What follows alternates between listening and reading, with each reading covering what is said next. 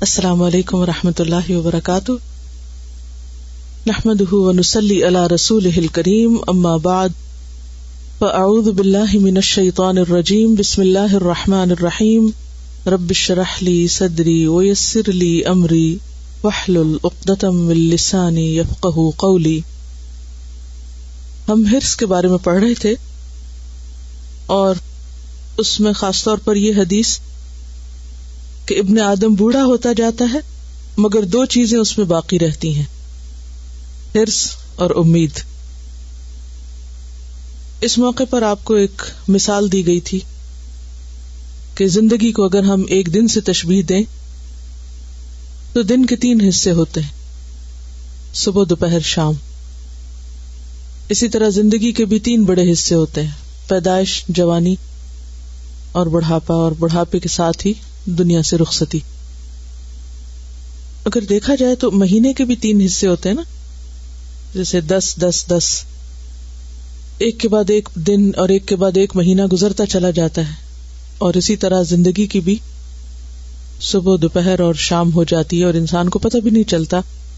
یہ سلسلہ ختم ہو گیا۔ اس پر کسی نے یہ کچھ لکھ کر بھیجا ہے۔ کہ آپ نے زندگی کی حقیقت بتائی اور یہ بھی کہ چالیس سال کی عمر کے بعد زندگی کا آخری دور شروع ہو جاتا ہے۔ ہماری صبح اور دوپہر تو گزر چکی۔ یہ سن کر مجھے بھی شدت سے زندگی کی مہلت بہت ہی کم رہ جانے کا احساس ہوا۔ ایسے محسوس ہوا کہ جب پیدا ہوئے تو اسکول جانے کی یعنی زندگی کی بھاگ دوڑ کی پہلی گھنٹی بولی تھی، جیسے اسکول شروع ہوتا ہے۔ دنیا کا یونیفارم پہن کر ہنسی خوشی بھاگ دوڑ شروع کی۔ بہت سے دوست بھی بنے، والدین بھی خوش تھے۔ پھر دوسری گھنٹی بولی یعنی شادی ہو گئی۔ ہوم ورک میں اللہ نے بچے بھی دیے۔ لیکن اب چالیس سال کی عمر کے بعد تو چھٹی ہونے کی گھنٹی بول چکی ہے۔ یونیفارم میلا ہو چکا ہے۔ یعنی جوانی ڈھل گئی۔ گھر اور گھر کے کپڑے، قبر اور کفن انتظار کر رہے ہیں۔ ہم لائن میں کھڑے ہیں۔ جس کی گاڑی پہلے آ گئی، وہ اس میں بیٹھ کے چلا جائے گا۔ اتنا تھکنے کے بعد اب فکر اس بات کا ہے کہ اچھی گاڑی آئے، جس سے آخرت کا سفر اچھا کٹے۔ لیکن وہ تو ہمارے امال کی پونجی کے مطابق ہی آئے گی۔ یعنی جیسا مال ہوگا ویسی گاڑی ملے گی۔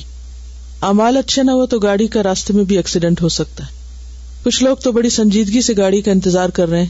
کچھ لاپرواہ چھٹی کے وقت بھی دنیا کی ہرس اور کھیل تماشے میں لگے ہوئے یعنی زندگی کے آخری وقت میں بھی۔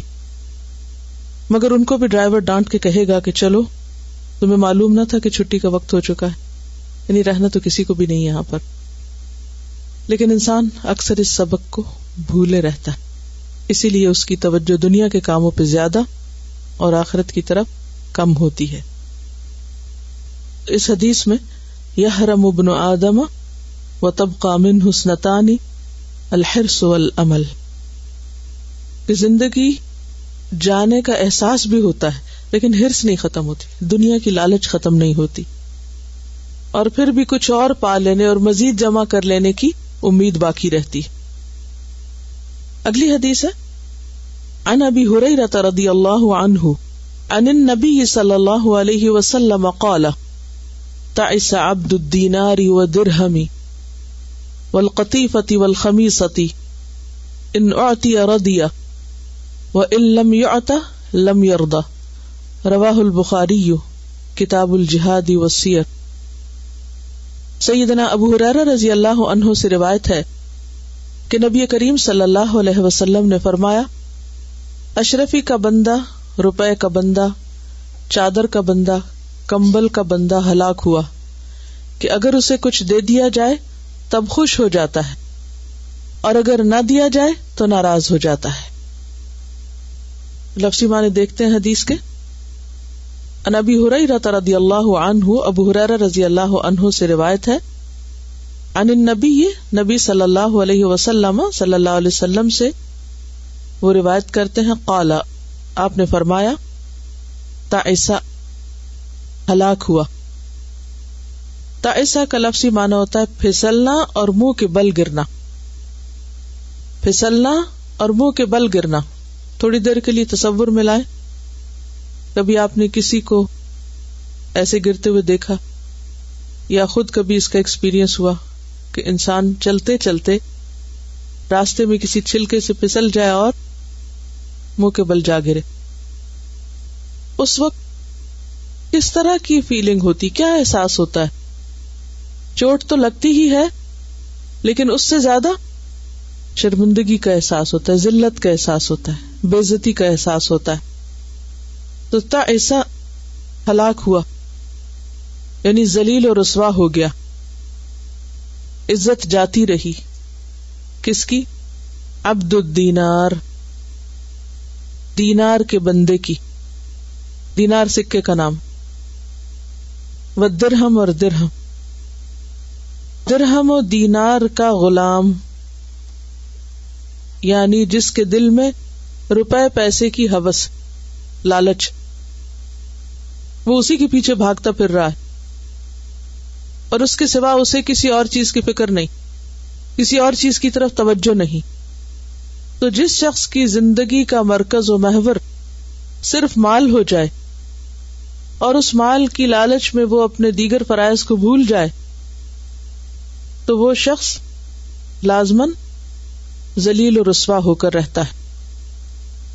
تا عبد الدیناری و درہمی بل قطیفتی قطیفہ کہتے ہیں ہاشیہ دار چادر کو۔ ہاشیہ دار کیا ہوتی؟ جس کا بارڈر ہو۔ بارڈر کسی دوپٹے کو یا چادر کو کیوں لگایا جاتا ہے؟ کوئی گوٹا، کناری یا کوئی لیس کیوں لگائی جاتی؟ ہے یا بارڈر ہی کیوں اسی کپڑے کا بھی بارڈر کیوں بنایا جاتا ہے؟ خوبصورتی کے لیے۔ اور چادر کا کیا کام ہوتا ہے؟ چادر انسان کو ڈھانپتی ہے۔ تو ڈھانپنے والی چیز جس کے اندر یا جس کے اوپر مزید خوبصورتی کا اہتمام کیا گیا۔ تو مراد یہاں وہ نیک کام ہے جو دنیا کی تما سے کیے گئے ہوں۔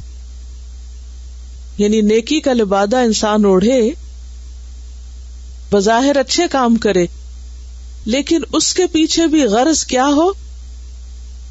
کہ وہ کام اس کی شان و شوکت بڑھانے کا ذریعہ بنے۔ جیسے چادر ڈھانپتی ہے انسان کو کافی ہے، لیکن چادر کے اوپر جب انسان ہاشیا لگا لیتا ہے، اوڑھنے والے کپڑے کو مزید خوبصورت بناتا ہے، تو وہ کس لیے ہوتا ہے؟ کہ مزید انسان خوبصورت لگے، دوسروں کو اپنی طرف مائل کر سکے۔ تو اس سے مراد وہ نیکی کے کام ہوتے ہیں، جن کے پیچھے اللہ کی رضا کم اور دنیا کی رونق اور دنیا کی عزت اور دنیا والوں کی توجہ کھینچنا زیادہ ہے۔ یعنی بظاہر نیکی کا کام ہے، لیکن مطلب اور مقصد پیچھے کیا روپے، پیسے ہی کی لالچ اور حوث اور دنیاوی فائدے، دنیاوی شہرت۔ ول خمیسا کہتے ہیں کمبل کو۔ تو یہاں قطیفہ خمیسا جو ہے، یہ ایک طرح سے ہم مانا ہی استعمال ہوئے ہیں۔ کیونکہ کمبل بھی انسان کو مزید پروٹیکشن دیتا ہے۔ چادر سے زیادہ انسان کے لیے گرمی سردی سے بچاؤ کا ذریعہ ہوتا ہے۔ تو وہ شخص جو درہم و دینار کے پیچھے بھاگ رہا ہے یعنی سراہتن پیورلی مال کے پیچھے بھاگ رہا ہے، وہ بھی ذلیل ہوا اور وہ جو ایک بھیس بدل کر دنیا ہی کی لالچ میں دوڑ رہا ہے۔ کیونکہ چادر انسان کو چھپاتی بھی ہے نا۔ کوئی مثال یاد ہے قرآن مجید سے جہاں اوڑھنے والے کپڑے کو چھپنے سے مثال دی گئی؟ کس یس تخفون من الناس۔ وہ چھپتے پھرتے ہیں لوگوں سے۔ تو چادر چھپا دیتی۔ یعنی مثلاً دوپٹہ ہے یا چادر ہے، تو اگر آپ اس کو اوڑھ لیں تو بہت سی چیزیں چھپ جاتی ہیں۔ اور کمبل جب آپ سو رہے ہوں، تو کیا کرتے ہیں اس میں؟ چھپ جاتے ہیں۔ مراد لبادہ ہے۔ یعنی اس نے ایک لبادہ اپنے اوپر اوڑھا ہوا ہے۔ دو طرح کے لوگوں کی بات ہو رہی یہاں پر۔ ایک وہ ہے جو خالصتاً مال کا بندہ سریحن کھلم کھلا کیا کر رہا ہے؟ مال کے پیچھے دوڑ رہا ہے۔ دوسرا کون ہے؟ جس نے اپنے اوپر ایک لبادہ اوڑھ رکھا ہے، اپنی حقیقت کو چھپا رکھا ہے۔ مسئلہ یہاں بھی وہی ہے۔ اصل میں اندر دل میں دنیا ہی کی محبت چھپی ہوئی ہے۔ لیکن وہ ظاہر نہیں کرتا۔ ہاں وہ ایسے کام ضرور کرتا ہے کہ جس سے اس کو وہی مطلب حاصل ہو جو پہلا ڈائریکٹ دنیا کما کے حاصل کر رہا ہے۔ اس کا انداز براہ راست ہے، ڈائریکٹ ہے، اور اس کا کیا ہے؟ انڈائریکٹ ہے۔ لیکن اندر چور وہی چھپا ہوا ہے۔ محبت دنیا ہی کی ہے۔ لہذا ایسا شخص دین کے نام پر بھی وہ کام تو کرنا چاہتا ہے جس میں اس کو کوئی شہرت مل جائے، یا اس کی دنیا بن جائے، یا دنیاوی فائدہ ہو جائے۔ اور ان کاموں سے اس کو کوئی دلچسپی نہیں ہوتی کہ جس میں کوئی نام بری نہ ملے، کوئی شہرت نہ ملے۔ تو آپ صلی اللہ علیہ وسلم نے فرمایا، تعس عبد الدیناری و درہمی والقطیفتی والخمیستی ان اعطیا رضیا ان اگر اعطیا دیا گیا۔ ردیا تو راضی ہو گیا۔ جب تک اس کو کچھ ملتا رہے، اسے دانا ڈالتے رہو، وہ چگتا رہے، کچھ اس کو حاصل ہوتا رہے تو وہ تم سے خوش رہے گا، تمہارے ساتھ چلے گا۔ وہ علم یو اور اگر نہ دیا گیا، کیا؟ وہ جو وہ چاہتا ہے، لم یردا تو راضی نہ ہوا۔ وہ تم سے کبھی خوش نہیں ہوگا۔ وہ تم سے خوش صرف اس وقت ہوگا جب دین یا دنیا کے نام پر اس کو دنیا ملتی رہی۔ جب اس کی مرضی پوری ہوتی رہی۔ کیونکہ جو شخص خالص اللہ کی خاطر، صرف اللہ کی رضا میں کوئی نیکی کا کام کرتا ہے، اس کو اس سے کوئی غرض نہیں ہوتی کہ کوئی اس کا شکریہ ادا کرے یا کوئی اس کی تعریف کرے۔ یا خوشامد کرے، یا اس کو کوئی بڑی اہمیت دے۔ وہ ہر حال میں ویسا ہی رہتا ہے۔ کوئی اس کا شکریہ کرے تو بھی، نہ کرے تو بھی۔ وہ جو کر رہا ہے وہ کرتا رہے گا۔ لیکن جس شخص کے دل میں دنیا کی محبت ہو، وہ صرف اس وقت تک عبادت کرتا ہے، اس وقت تک دین کی خدمت کرتا ہے، جب دین سے اس کی دنیا کی ضروریات پوری ہو یا دین سے دنیا حاصل ہوتی رہے۔ اور جہاں دین دنیا کے رستے میں رکاوٹ بنے، تو وہ سب سے پہلے کس کو چھوڑتا ہے؟ دین ہی کو بیچ ڈالتا ہے، دین ہی کو چھوڑ دیتا ہے۔ ہاں وہ، کتنا بھی بڑا کوئی نیکی کا کام کر رہا ہو۔ اور نماز، کئی لوگوں کا آپ نے دیکھا ہوگا، ان کی اگر دعا قبول نہ ہو تو کیا کرتے نماز چھوڑ دیتے سد کا خیرات چھوڑ دیتے اور نیکی کے کام چھوڑ دیتے اور ہاں اگر اس کی دنیا ٹھیک چلتی رہے تو پھر وہ خوش رہتے کہ ہاں اب بالکل صحیح ہے۔ آپ کو یاد ہوگا، وہ ایک شخص کا واقعہ کہ جو اسلام لایا اور اسلام لاتے ہی کیا ہوا؟ مال جاتا رہا اور اس کی ہر چیز تباہ ہو گئی، آنکھیں جاتی رہی تو اس نے کیا کہا؟ میں نے اس دین میں کوئی خیر نہیں پائی، وہ واپس پلٹ گیا۔ تو کچھ لوگ دین کی طرف آتے ہیں اور اگر آتے ہوئے ان کو دنیا کا کوئی فائدہ مل جائے تو بڑے خوش ہوتے ہیں کہ دین بڑا اچھا ہے۔ یہ ساری دین ہی کی برکتیں۔ اور اگر ان کی کہیں آزمائش ہو جائے، تو وہ کیا کرتے؟ ہوں پلٹ جاتے ہیں چھوڑ دیتے ہیں اس راستے کو۔ جبکہ اللہ تعالی اپنے راستے پہ چلنے والوں کو خوب خوب آزماتا ہے۔ کہ کیا یہ واقعی میری خاطر آئے یا کچھ اور پانے کے لیے آئے؟ اور جو خالص ہو کر اس بھٹی سے تپ کے نکلتا ہے اور پھر بھی جڑا ہی رہتا ہے چاہے کوئی بھی قیمت اس کو دینی پڑے، وہی پھر اللہ کا پسندیدہ ہوتا ہے۔ اسی لیے امبیا علیہ السلام پر شدید آزمائشیں آئی جو ان کے ساتھی تھے، ان پر بھی شدید آزمائشیں آئی لیکن وہ اس رستے سے ایک انچ بھی نہیں ہلے۔ ہاں منافقین کا یہ طریقہ ہوتا تھا کہ جب کوئی مشکل وقت آتا تو وہ کیا کرتے؟ ساتھ چھوڑ دیتے، گھر بیٹھ رہتے۔ جیسے جنگ تبوک کے موقع پر سورت توبہ میں آپ نے پڑھا۔ اور اور دیگر مواقع پر بھی۔ جنگ عہد میں بھی وہ اپنا لشکر لے کے الگ ہو گئے۔ تو فی قلوب مرادن کی بات جو قرآن نے کی ہے، منافقین کے بارے میں سب سے پہلی بیماری وہ یہی ہے کہ ان کے دل میں دنیا کی محبت۔ تو دنیا کی محبت رکھنے والا انسان نہ اپنا خیر خواہ ہوتا ہے اور نہ کسی اور کا ہوتا ہے۔ اسے صرف ایک ہی چیز سے غرض اور لالچ اور ہرس ہوتی ہے اور وہ اس کی دنیا ہوتی ہے۔ اسے وہ کسی قیمت پہ نہیں چھوڑ سکتا۔ لہذا جو شخص اس خصلت کا مالک ہو، وہ اللہ اور اس کے بندوں کی نظر میں کبھی محبوب نہیں ہو سکتا، کیونکہ اس کا لالچ کھل کے رہتا ہے۔ یہ مطالعہ حدیث سے کوٹیشن ہے۔ حضرت عبداللہ بن عباس کہتے ہیں کہ رسول اللہ صلی اللہ علیہ وسلم کے بعد جس کلام سے مجھے سب سے زیادہ فائدہ حاصل ہوا، وہ امیر المؤمنین علی ابن ابی طالب کا ایک خط تھا۔ انہوں نے مجھے لکھا، بسم اللہ الرحمن الرحیم، آدمی ایک ایسی چیز کو پا کر خوش ہوتا جس کو وہ کھونے والا نہ تھا، اور ایک ایسی چیز کو کھو کر غمگین ہوتا ہے، جس کو وہ پانے والا نہ تھا۔ بس جب اللہ تم کو دنیا کی چیزوں میں سے کوئی چیز دے، جب اللہ تم کو دنیا کی چیزوں میں سے کوئی چیز دے، تو تم اس کو پا کر بہت زیادہ خوش نہ ہو۔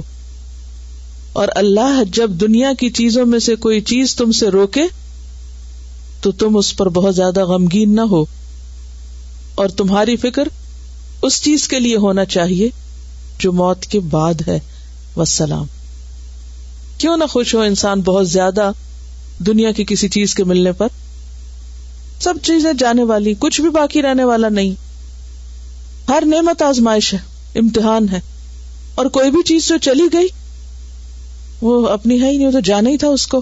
کس نے کہا تھا وہ ہماری؟ اس کا اصل مالک تو کوئی اور تھا۔ اس نے لے لی۔ جب تک اس نے ہمیں دینا چاہیے دی، جب لینا چاہیے لے لی۔ اور لینے پر بھی اگر ہم نے صبر کیا تو اجر لکھ لیا۔ کیا سمجھ میں آیا آپ کو؟ نتیجہ کیا خلاصہ کیا ساری گفتگو کا؟ ہم سب اپنے آپ کو اس آئینے میں پرکھیں کہ ہم دین کے کیسے دوست ہیں؟ کب تک کے دوست ہیں؟ کس حال میں اس کو قبول کرنے والے اور کس حال میں اس کو چھوڑ دینے والے ہیں؟ اس میں آپ دیکھیے کہ عام طور پر ہمارا رویہ کیا ہوتا ہے کہ ہم دنیا کو معیار بنا لیتے ہیں، وہ اندر جو حوث چھپی بھی ہوتی ہے، اس کو سیٹسفائی کرنے کے لیے بعض اوقات دین کا بھی لبادہ اوڑھ لیتے ہیں، یہ دین کے نام سے وہ سب کرنے لگتے ہیں کہ اگر زیادہ دنیا ہوگی، زیادہ امپریسو چیزیں ہوں گی، تو اس سے کیا ہوگا؟ سب پر ایک روپ پڑے گا۔ اور لوگ پھر دین کی طرف اٹریکٹ ہوں گے۔ کیا صحابہ کرام اور نبی صلی اللہ علیہ وسلم نے یہ نسخہ اختیار کیا تھا لوگوں کو دین کی طرف اٹریکٹ کرنے کا؟ ہمارے لیے معیار کون ہے؟ ہماری عقل معیار نہیں ہے کہ وہ ہمیں کیا بتاتی ہے لوگ معیار نہیں ہے کہ وہ کیا سوچتے ہیں۔ ہمارے لیے معیار کیا ہے؟ نبی صلی اللہ علیہ وسلم اور ان کے صحابہ کرام۔ کیا انہوں نے دین کی خدمت کی تھی؟ ان کے ہاتھوں دین پھیلا تھا؟ تھا نا؟ وہ کامیاب لوگ تھے نا؟ پھر ان کا لائف اسٹائل کیا تھا؟ انہوں نے کس چیز سے امپریس کیا لوگوں کو؟ انہوں نے کس چیز سے لوگوں پہ روپ ڈالا؟ نبی صلی اللہ علیہ وسلم کا روپ کتنا تھا؟ نصر تو برعبی مسیرت شہرن۔ ایک مہینے کی مسافت تک آپ کا روپ تھا۔ لوگ آپ سے ڈرتے تھے۔ آج مسلمانوں میں سے کسی کا بھی روب نہیں ہے۔ ایک مہینہ تو کیا؟ چند قدم کے فاصلے تک روب نہیں ہوتا۔ کیونکہ وہ ایمان ہی نہیں ہے نا۔ تو دنیا کے مال و متا کے ذریعے کبھی بھی مسلمان کسی کو مروب کر کے اسلام کی طرف نہیں لا سکے۔ کیونکہ جن کے پاس آپ سے زیادہ ہے، وہ تو دنیا کی طرف بھاگ رہے اور دنیا ہی ان کا متمع نظر ہے۔ اور آپ بھی اگر اسی کے پیچھے بھاگ بھاگ کے دیوانے ہو رہے ہیں اور صرف یہ سوچ کے تو یہ شیطان کے دھوکے کے سوا کچھ نہیں۔ کہ ہم کسی بڑی بلڈنگ کے ذریعے یا کسی بڑے اعلی فرنیچر کے ذریعے، یا کسی بڑے اعلی خوبصورت ڈیکوریشن کے ذریعے ہم کسی کو اسلام کی طرف مائل کر لیں گے۔ اگر یہی معیار ہوتا تو صحابہ کرام سب کچھ چھوڑ کے اسی چیز کے پیچھے لگ جاتے۔ یہ تمام چیزیں ضرورت کی حد تک تو ٹھیک ہے لیکن اس سے آگے دین کی خدمت کے لیے نہیں ہے وسائل تو ٹھیک ہے اعلی سے اعلی وسائل ہو سکتے ہیں، لیکن دین ہمیشہ سادگی سے ہی پھیلا ہے۔ اور اس کے لیے آپ ہی مجھے سیرت سے بتائیے، اگر آپ نے کچھ پڑھا ہے، کہ صحابہ کرام کا کھانا پینا کیا تھا، پہننا کیا تھا، گھروں کا فرنیچر کیا تھا۔ ایک دفعہ ایک شخص نے حضرت علی کی دعوت کی اور کھانا پکوا کر گھر بھجوایا۔ سیدہ فاطمہ رضی اللہ تعالی عنہا نے کہا کہ رسول اللہ صلی اللہ علیہ وسلم بھی تشریف لاتے اور ہمارے ساتھ کھا لیتے تو اچھا تھا۔ یعنی ان کے گھر کھانا آیا تو انہیں یاد آیا کہ آپ کو بھی بلا لیں۔ حضرت علی کی دعوت پر آپ صلی اللہ علیہ وسلم تشریف لائے، دروازے پہ پہنچے۔ دیکھا کہ گھر میں دیواروں پہ پردے لٹکے ہوئے وہیں سے واپس چلے گئے۔ حضرت علی نے واپسی کی وجہ دریافت کی۔ فرمایا، وما انا و دنیا وما انا و رقم مجھے دنیا سے کیا لگاؤ اور اس کی آرائش سے کیا واسطہ؟ نبی صلی اللہ علیہ وسلم کے پاس ایک دن کسی نے کم خواب کی، قبا بھیجی یعنی آپ کے لیے ایک ڈریس بھیجا۔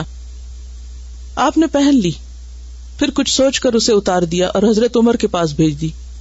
حضرت عمر روتے ہوئے آئے ارض کی کہ آپ نے جو چیز ناپسند کی وہ مجھے عطا کر دی۔ آپ نے فرمایا، میں نے استعمال کے لیے نہیں بھیجی، فروخت کرنے کے لیے بھیجی ہے۔ چنانچہ حضرت عمر نے دو ہزار درہم پر اسے فروخت کر دیا۔ ایک دفعہ کسی نے ایک مخطط جوڑا بھیجا۔ آپ نے حضرت علی کو عنایت فرمایا۔ وہ پہن کر خدمت اقدس میں حاضر ہوئے۔ تو آپ کے چہرے پر غزب کے آثار پیدا ہو گئے۔ حضرت علی کہتے ہیں کہ میں واپس آیا۔ میں نے پھاڑ کر اپنی بیوی میں تقسیم کر دیا یعنی دے دیا ان کو۔ آپ نے مہر کے لیے اسٹمپ لگانے کے لیے ابتدا میں سونے کی انگوٹھی بنوائی۔ تقلید میں صحابہ کرام نے بھی سونے کی انگوٹیاں بنوا لی آپ ممبر پہ بیٹھے، انگوٹھی اتار کر پھینکی۔ اور آپ نے فرمایا، اب میں کبھی اسے نہیں پہنوں گا۔ صحابہ کرام نے اسی وقت اپنی انگوٹیاں اتار کر پھینک دی آپ نے جس طرح سادگی کو اختیار کیا، اہل عیال کو بھی وہی کہا۔ اور پھر صحابہ کرام جو کچھ آپ کو دیکھتے تھے، ویسا ہی کیا کرتے تھے۔ حضرت عمر نے ایک ریشمی کپڑا، ایک ہلا اسے بکتے ہوئے دیکھا۔ تو ارض کیا، یا رسول اللہ صلی اللہ علیہ وسلم اگر آپ یہ کپڑا خرید لیں تو سفرا کی آمد اور جمعے کے موقع پر استعمال کریں۔ آپ نے فرمایا، یہ وہ پہنے جس کا آخرت میں کوئی حصہ نہیں۔ ابو بردا کہتے ہیں کہ حضرت عائشہ نے ہمیں اونی کپڑے کا ٹکڑا اور موٹے کپڑے کا تہبند دکھایا اور فرمایا، نبی صلی اللہ علیہ وسلم، انہی دو کپڑوں میں تھے جب آپ کی وفات ہوئی۔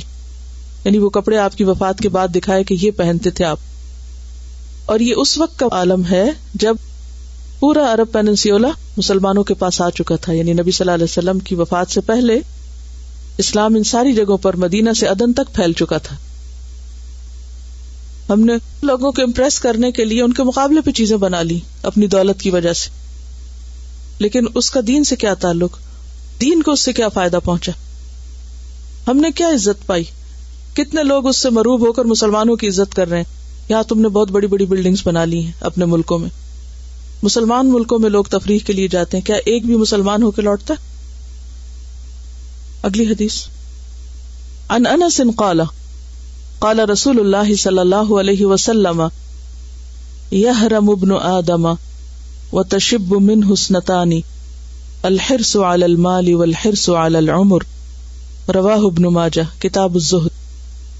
سیدنا انس رضی اللہ عنہ سے روایت ہے کہ رسول اللہ صلی اللہ علیہ وسلم نے فرمایا، آدمی بوڑھا ہو جاتا ہے اور دو چیزیں اس میں جوان ہوتی جاتی ہیں۔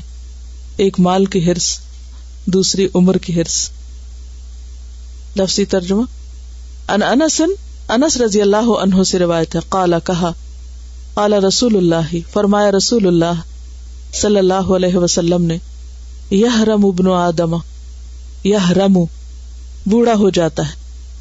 ابن آدم آدم کا بیٹا۔ وہ تشبو اور جوان ہو جاتی۔ شاب نوجوان کو کہتے نا من ہو اس سے۔ اس نتانی دو چیزیں۔ دو چیزیں بڑھتی چلی جاتی۔ الحرس علی المال، مال پر ہرس مال کی زیادہ سے زیادہ لالچ۔ والحرس علی العمر، اور عمر کی زیادہ سے زیادہ ہرس یہ دو چیزیں مزید انسان کے اندر جڑ پکڑتی جاتی لیکن کیا اس ہرس سے عمر بڑھ جاتی؟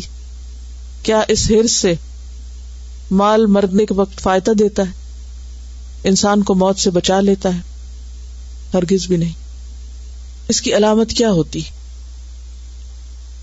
عمر کی ہرس تو سمجھ آتی کہ انسان مرنا نہیں چاہتا اور انسان مزید اپنی کیئر شروع کر دیتا ہے اور زیادہ طریقے ایسے اختیار کرتا ہے کہ بڑھاپا جلدی نہ آئے یا یہ کہ صحت اچھی رہے اور موت جلدی نہ آئے۔ اور ہرس بھی یہ کہ کس نیت سے؟ کیا کوئی مزید خیر کے کام کرنا چاہتا ہے، مزید عبادت کرنا چاہتا ہے؟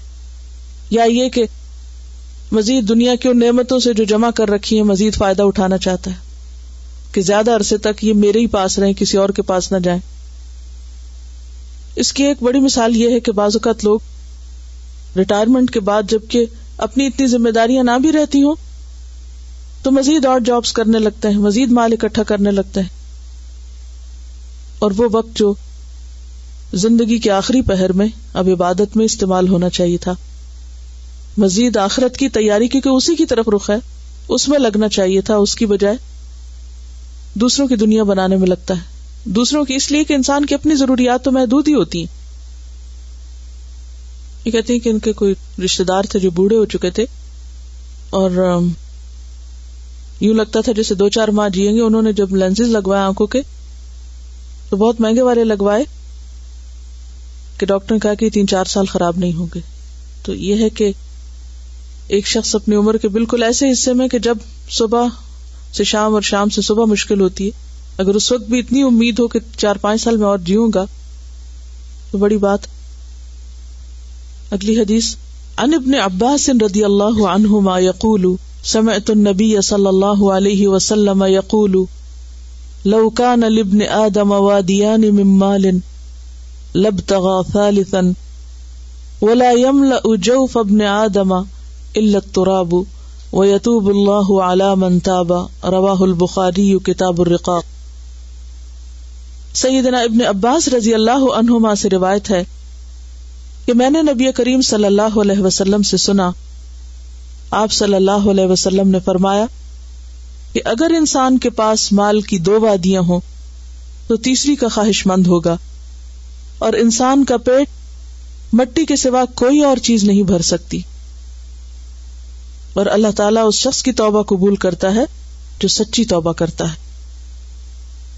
ان ابن عباس ابن عباس رضی اللہ عنہما سے روایت ہے، یقول، کہتے ہیں سمے تو میں نے سنا ان نبی نبی صلی اللہ علیہ وسلم کو یقول آپ فرما رہے تھے، لو کانا اگر ہوں، لبن آدم آدم کے بیٹے کے لیے، وادیانی، وادی کا تسنیا دو وادیاں۔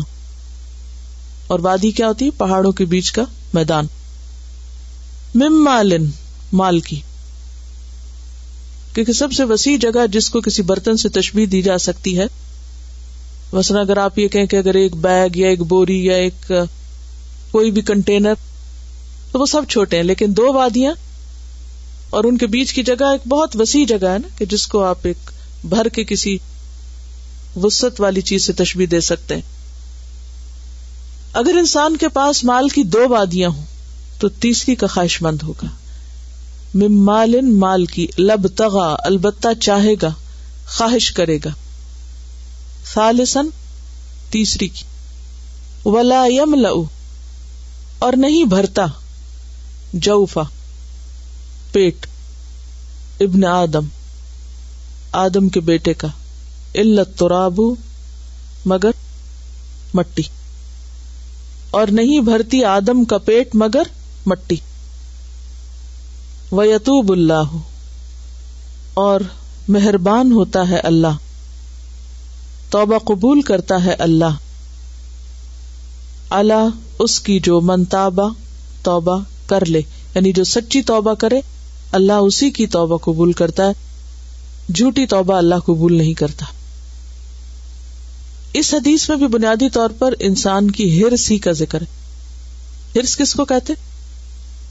زیادہ کی خواہش، مزید کی خواہش۔ جو ملا ہے اس پر راضی نہ ہونا۔ قناعت کی ضد۔ کہ دو ہیں، تو تیسری بھی چاہیے۔ کہیں رکتا نہیں۔ کہاں بریک جا کے لگتی ہے؟ موت کے وقت۔ اور ہرس کہاں ختم ہوتی؟ ہرس پر کون سی چیز ڈالی جائے تو وہ ختم ہوگی؟ مٹی۔ قبر کی مٹی۔ وہیں جا کے اس کا اینڈ ہوتا ہے۔ اور جب تک انسان کے اندر دنیا کی ہرس رہتی ہے، تو وہ ہر غلط کام کر کے کیا کہتا ہے؟ اللہ معاف کرنے والا ہے۔ اللہ بڑا غفور رحیم۔ ہر غلط کام کرنے کے بعد یعنی پتا ہوتا ہے زمین جھنجھوڑا ہوتا ہے کہ دس از رانگ یہ حرام ہے، ناجائز ہے۔ مشکوک ہے۔ لیکن کیوں کرتا چلا جاتا؟ ہے معاف کر دے جائے۔ وہ یتوب اللہ منتابہ معافی کس کی ہوتی؟ جو سچی توبہ کرے۔ جو واقعی توبہ کرے۔ صرف ٹال مٹول سے کام نہ لے۔ السلام علیکم۔ ہمارے ایک جاننے والے تھے۔ تو انہوں نے اسی طرح ساری زندگی کافی محنت کی، بچوں کو پالا، ان کے لیے ہوٹل وغیرہ بھی بنائے سارے۔ ان کے چھ بیٹے تھے۔ تو ان کی جو وائف ہیں، جب تک حیات رہی، ان کا بہت خیال رکھتی رہی۔ مطلب زندگی ایک کمرے تک ان کی محدود رہ گئی۔ نظر بھی ان کی جاتی رہی۔ لیکن ان کی جب وائف فوت ہوئی، تو انہی کے بنائے ہوئے ہوٹل میں وہ رہتے تھے۔ لیکن چھ بچے، اور مطلب ان چھوں کی وائف میں سے کوئی بھی راضی نہیں تھا ان کو رکھنے کے لیے۔ اس حالت میں پھر ان کی ایک بیٹی تھی، تو انہوں نے پھر ان کی شادی کر دی۔ لیکن ظاہری بات ہے، وہ عورت بھی پیسے کے لیے انہوں نے کر تو لی، لیکن پھر وہ تنگ پڑھنا شروع کیا یہ ہر وقت قرآن پڑھتے رہتے ہیں۔ ہر وقت کا سیٹ سنتے رہتے ہیں۔ تو بہرحال تھوڑے عرصے بعد وہ فوت ہو گئے۔ لیکن افسوس یہ کہ بیٹوں نے ان سے بھی سبق نہیں لیا اور وہ بھی اسی ڈگر پہ اور مزید جائیداد بناتے رہے۔ تو اب ان کے بچے بڑے ہیں تو حالات ویسے ہی ہیں کہ بھی اب ان کو بھی کوئی پرواہ نہیں اپنے والدین ایسی کتنی چیزیں ہم اپنی آنکھوں کے سامنے دیکھتے ہیں۔ کہ ایک شخص ساری زندگی اولاد کے لیے کماتا ہے، محنت کرتا ہے، لیکن بڑھاپے میں وہی اولاد پوچھتی نہیں۔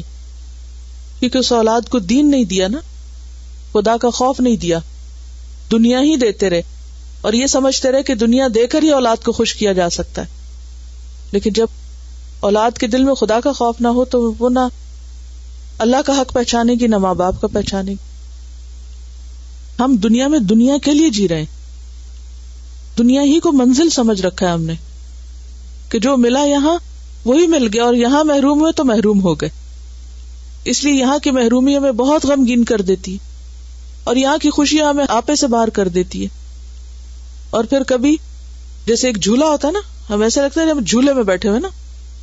ایک دفعہ جھولا اوپر گیا، کوئی خوشی ملی، تو ہم آپے سے باہر ہو گئے۔ اور پھر دوسری طرف گیا، مصیبت آئی، تو آپے سے باہر ہو گئے۔ اسی لیے آپ دیکھیں کہ ہمارے رنج اور خوشی ہمارے حالات کا پورا آئینہ ہے۔ رنج اور خوشی کے مقام۔ شادی ہو تو ہم کیا کرتے؟ کو فوت ہو جائے تو ہم کیا کرتے؟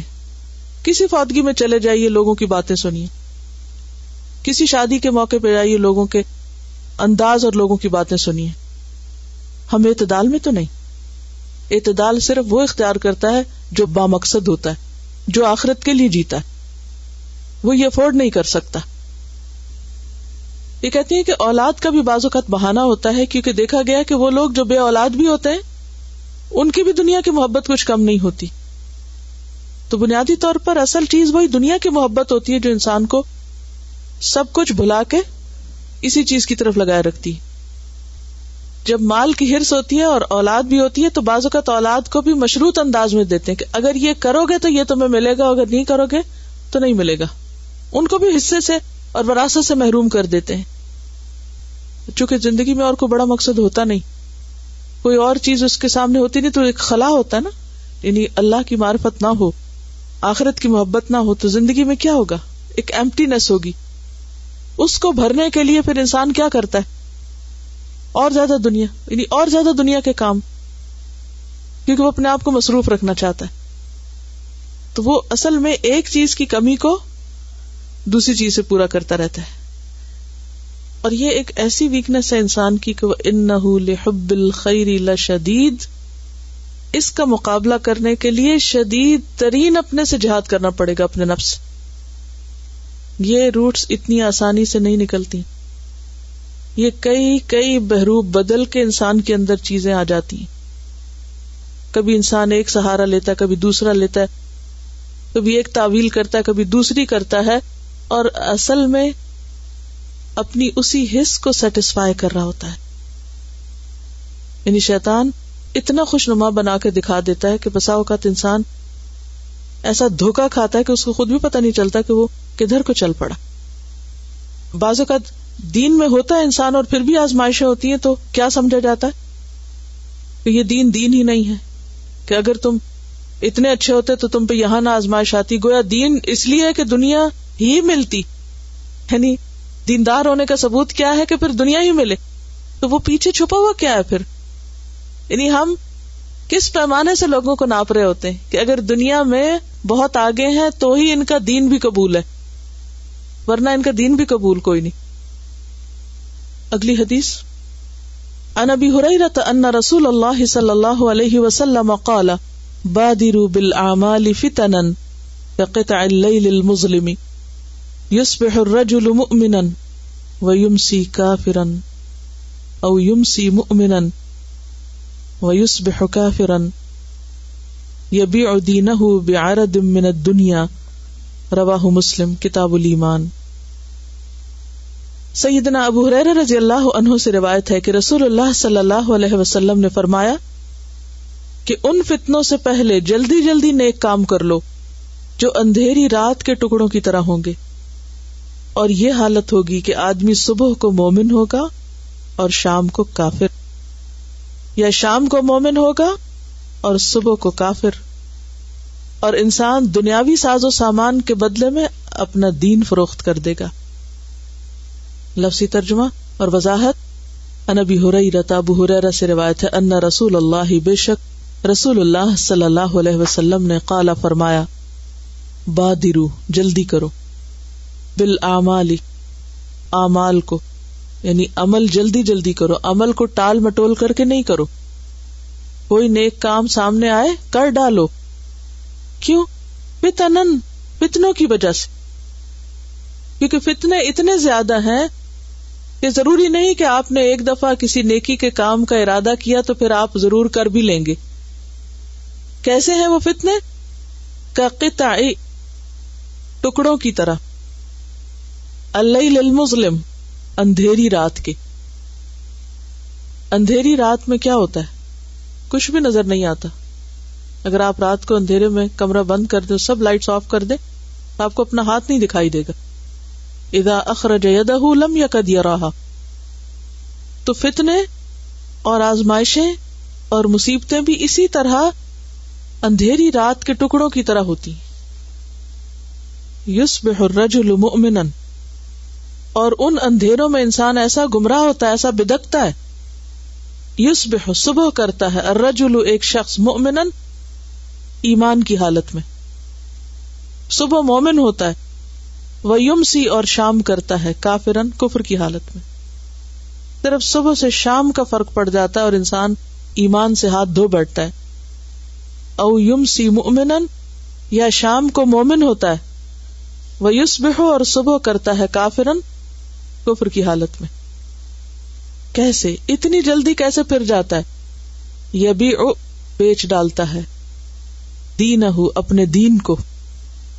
ارزن ساتھ سامان کے یا سامان لینے کے لیے منت دنیا دنیا کے۔ دنیاوی ساز و سامان کی خاطر اور کچھ نہیں تو دین بیچ ڈالتا ہے۔ یعنی زیادہ دنیا پانے اور کمانے کے لیے مثلاً عام الفاظ میں کہوں تو نیا فرنیچر خریدنے کے لیے اور نئے پردے لگانے کے لیے دین کا پڑھنا، پڑھانا، سیکھنا، سکھانا خیر باد کر کے کوئی چھوٹی موٹی جاب صرف اس لیے کر لے گا کہ اس سے بڑا گھر خرید لوں، زیادہ فرنیچر رکھ لوں، زیادہ کمفرٹ کے سامان فراہم کر دوں اور پھر یہ بھی بھول جائے گا کہ حلال کیا اور حرام کیا ہے۔ اللہ کی فرما برداری کس میں اور نافرمانی کس میں؟ اپنی آئیڈینٹی تک کھو کے، اپنے حال حلیے سے مسلمان لگنا ہی نہیں چاہے گا۔ یہ کیا اسلام بیچنا نہیں؟ کہ انسان دنیا کی خاطر ایسا حال الیا اختیار کر لے کہ کوئی پہچانے نہ کہ مسلمان ہے۔ کہیں سے مسلمان ہی نظر نہ آئے۔ یا بھی ادی نہ ہو بے آرد منت دنیا دنیا کا کوئی سامان ارض ہوتا ہے۔ دنیاوی زندگی کا سامان۔ ارض پیش کرنے کو کہتے ہیں جو سامنے سامنے چیزیں ہوتی ہیں۔ جس میں جیسے کپڑے ہیں، بیگ ہے، لباس ہے، گھر کا فرنیچر ہے، ساز و سامان ہے، کوئی بھی مٹیریل چیزیں۔ صرف ان کے حصول کے لیے دین بیچ ڈالے گا۔ دین کو خیر بات کہہ دے۔ اور یہ ایسے بھی نہیں ہوتا کہ یکا یک ہو جائے۔ ہوتا کیا انسان ایک ایک قدم سے رکھتا چلا جاتا ہے۔ پہلے ایک چیز چھوڑتا ہے پھر دوسری، پھر تیسری، پھر کرتے کرتے ٹوٹلی ایسا ہو جاتا جیسے اس نے کبھی جانا ہی نہ تھا کہ دین کیا اور اسلام کیا اور ایمان کیا ہے۔ سلپ ہوتے ہوتے ہوتے وہ دور کھڈے میں جا گرتا ہے۔ کیونکہ کوئی سنبھالنے والا اور پکڑنے والا نہیں نا۔ وہ ماحول اور وہ لوگ اور وہ دوست اور وہ سب کچھ تو ویسے ہی چھوڑ دیا۔ کیونکہ اب اس کو دنیا چاہیے۔ اور اس ماحول میں وہ دنیا نہیں ملتی جس میں اس کا ایمان محفوظ تھا۔ یعنی جس راہ پہ چلتے چلتے اور لوگ گرے، یہ کیسے ہو سکتا ہے کہ ہم بھی اس راہ پہ چلے اور پھر بچ بھی جائیں؟ ہاؤ کم انکاب ابن ایاز قال سمعت النبی صلی اللہ علیہ وسلم یقول، ان لکل امت فتنة وفتنة امتی المال. رواہ الترمذی، کتاب الزہد۔ سیدنا کعب بن ایاز رضی اللہ عنہ سے روایت ہے کہ میں نے نبی کریم صلی اللہ علیہ وسلم سے سنا آپ صلی اللہ علیہ وسلم نے فرمایا، ہر امت کے لیے ایک فتنہ ہے، اور میری امت کا فتنہ مال ہے۔ ان کعب بن ایاز، کعب بن ایاز سے روایت قال انہوں نے کہا سمے تو میں نے خود سنا، ان نبی صلی اللہ علیہ وسلم سے یقول آپ فرماتے تھے۔ اب بعض اوقات آپ دیکھتے ہیں کہ کالا کا لفظ آتا ہے۔ آپ نے فرمایا اور بعض اوقات کیا تھا یقول کہتے تھے۔ ڈفرنس کیا ہوا؟ کالا میں تو راوی نے ایک بار سنا، لیکن یقول میں بات کو کئی دفعہ آپ کو کہتے ہوئے سنا۔ ان لکل امت ان فتنا ہر امت آزمائی گئی، ہر امت کے لیے کچھ نہ کچھ آزمائش رہی۔ وہ فتنا تو امتی اور میری امت کا فتنا اور آزمائش المال مال ہے۔ یعنی وہ مال کی محبت میں اس طرح پڑ جائیں گے کہ اس کی وجہ سے اپنے دین ایمان کو بھول بیٹھیں گے۔ کیسے ہوتا ہے فتنا مال کیسے فتنا ہوتا ہے؟ مال اتنی میٹھی چیز ہوتی ہے نا اور انسان کے اندر اس کی چونکہ طلب اور تڑپ اور ایک قدرتی طور پر وہ اٹریکشن ہے اس کے لیے۔ لہذا انسان کبھی اس کو ریفیوز نہیں کرتا۔ اور اس کے حصول کے لیے جو بھی راستہ اس کو کھلا ملے، جو بھی دروازہ وہ ہر اس اپرچونٹی کو اویل کرنا چاہتا ہے۔ اس کو روک نہیں سکتا۔ اور پھر بعض دروازے اگر انسان ان سے داخل ہو جائے، تو وہاں ہلاکت کے سوا کچھ نہیں۔ ضروری نہیں کہ وہ حلال کا دروازہ آپ پہ کھلا ہو۔ وہ حرام کا بھی ہو سکتا ہے۔ لیکن بہت سے لوگ جانتے بوجھتے کہ یہ دروازہ حرام کی طرف جا رہا ہے۔ کیوں اس میں داخل ہو جاتے؟ کیا سوچ کے؟ کیونکہ وہ مال ان کو اتنا کھینچ رہا ہوتا ہے کہ آخرت داؤ پہ لگا دیں گے، مگر اس کو ریفیوز نہیں کر سکیں۔ آس پاس کے لوگ اتنے مشورے دینے والے ہوتے ہیں کہ کیا ہے، ایک جھوٹ بول دو، لکھ دو، لکھوا دو، اس کی گواہی لے لو۔ اور اتنا اور اتنا مل جائے گا۔ لیکن اس اتنے ملے میں برکت کیا ہوگی؟ حاصل کیا ہوگا؟ اور یہ یاد رکھیے کہ وہ دین بیچنے کی قیمت پر ہی ہوتا ہے۔ ایمان بیچ کر ہی ایسا مال حاصل کیا جا سکتا ہے۔ آخرت کے خسارے کے ساتھ ہی حاصل ہو سکتا ہے۔ انشاءاللہ باقی اگلی حدیث کل۔